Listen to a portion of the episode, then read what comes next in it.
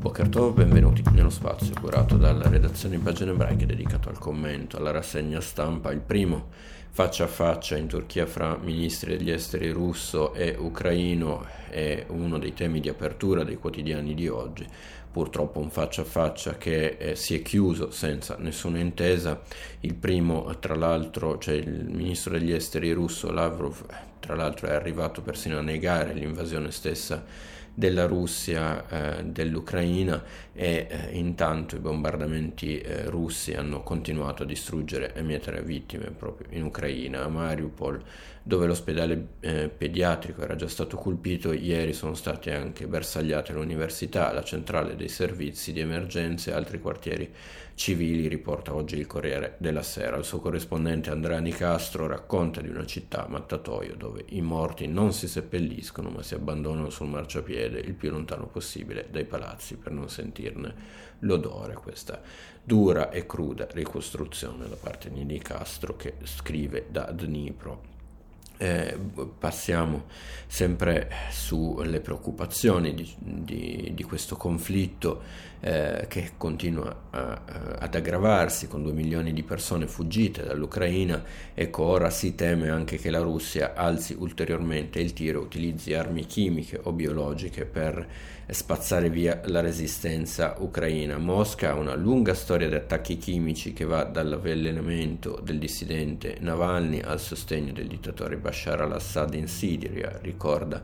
Il Corriere della Sera e ora, come hanno evidenziato la portavoce della Casa Bianca Psal del primo eh, ministro britannico Johnson, il Cremlino potrebbe fare uso eh, proprio in Ucraina di queste armi non convenzionali per, dicevamo, spezzare la resistenza locale. Una resistenza, racconta la corrispondenza della stampa Francesca Mannocchi, che ha stupito un po' tutti e che si fonda su un processo iniziato dopo il 2014. Mannocchi racconta come la rifondazione dell'esercito sia appunto avviata, sia stata avviata proprio in quell'anno e eh, con la scelta anche eh, di migliaia di ucraini di arruolarsi nell'unità di eh, difesa territoriale che ora si prepara a difendere eh, Kiev. Eh, rispetto a eh, Kiev, al futuro della città, della capitale, ma soprattutto il futuro dell'Ucraina, eh, si parla su Repubblica, o meglio un'analisi, una riflessione di Timothy Gartonash, analista britannico,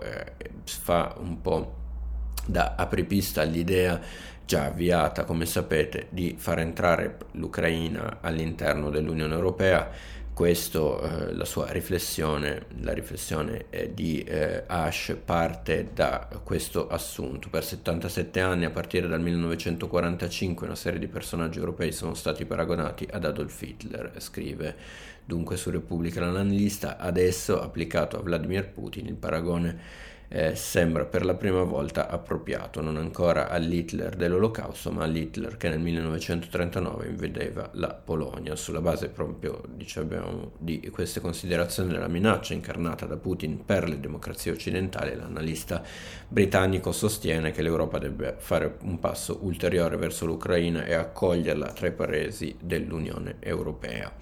Eh, a proposito di accoglienza, come dicevamo, sono già oltre 2 milioni eh, le persone in fuga dalla guerra in Ucraina sono state accolte eh, nei posti di confine, ovvero nei paesi di confine, Polonia, Romania, Moldova e eh, Ungheria. In questi paesi l'agenzia ebraica ha mandato i suoi rappresentanti per aiutare migliaia di profughi che guardano proprio a Israele come ultimo rifugio, lo racconta oggi su Repubblica. Rossella Tercatin si parla di 50 fino a 200 mila ucraini che sulla base della legge del ritorno possono ottenere la cittadinanza israeliana il governo di Gerusalemme prevede che anche dalla Russia, segnata l'estensione della crisi economica, ci saranno nuovi arrivi. Le stime per il momento, riporta Terkatin, parlano di 100.000 persone in arrivo in Israele sia da Ucraina che dalla Russia.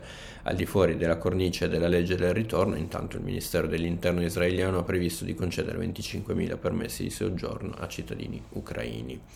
Concludiamo con le considerazioni di Yossi Klein Halevi, eh, il, lo scrittore israelo-americano al foglio parla di un misto di rassegnazione, frustrazione e vergogna provata davanti a quanto accade in Ucraina. Secondo Elevi Israele può fare poco in questa crisi anche se potrebbe trovarsi in una situazione simile. Ha dovuto, spiega l'intellettuale, scegliere il compromesso pur condannando l'azione russa. Se rompessimo con Vladimir Putin la prenderebbe sul personale, prende tutto sul personale, proteggerebbe le basi iraniane con i missili russi e inizierebbe a trattarci come un nemico sottolinea Alevi, che poi eh, prosegue. Questa è la paura della comunità eh, di intelligence israeliana oggi sull'Ucraina. Nathan Sharansky ha scritto che l'Occidente ha consentito alla Russia di prendersi la Siria e ora l'Occidente è arrabbiato con noi perché non mostriamo il coraggio che l'Occidente non ha mostrato.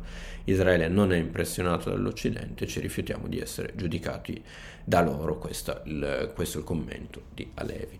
Io vi ringrazio per l'attenzione, vi do appuntamento ai prossimi approfondimenti a cura della redazione di pagine ebraiche e vi auguro buona giornata.